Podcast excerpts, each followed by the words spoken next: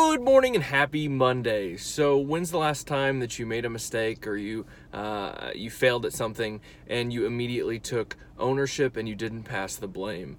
So Jocko Willink has a book called Extreme Ownership, and it's all about owning, regardless of what happens. If you're in charge of people day to day, if you have a family and your kid does something, or if you are responsible for any other person or any opportunity or any project that comes your way, then ultimately, regardless of what happens during that time frame or during the process of that, whatever it may be in your life, if something happens, you have to take extreme ownership of that. Owning that something happened, I'm taking the blame because I didn't do this. I didn't empower this person. I didn't train this person. I didn't bring this person up the right way. And so I wanted to encourage you to look at that.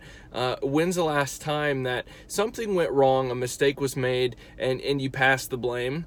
And then how could you have actually potentially taken extreme ownership over that and said, no, that was actually me. That's my bad. I'll work to fix it moving forward. So I wanted to encourage you to look at that in your life. Go out and radiate positivity today. Have an awesome Monday.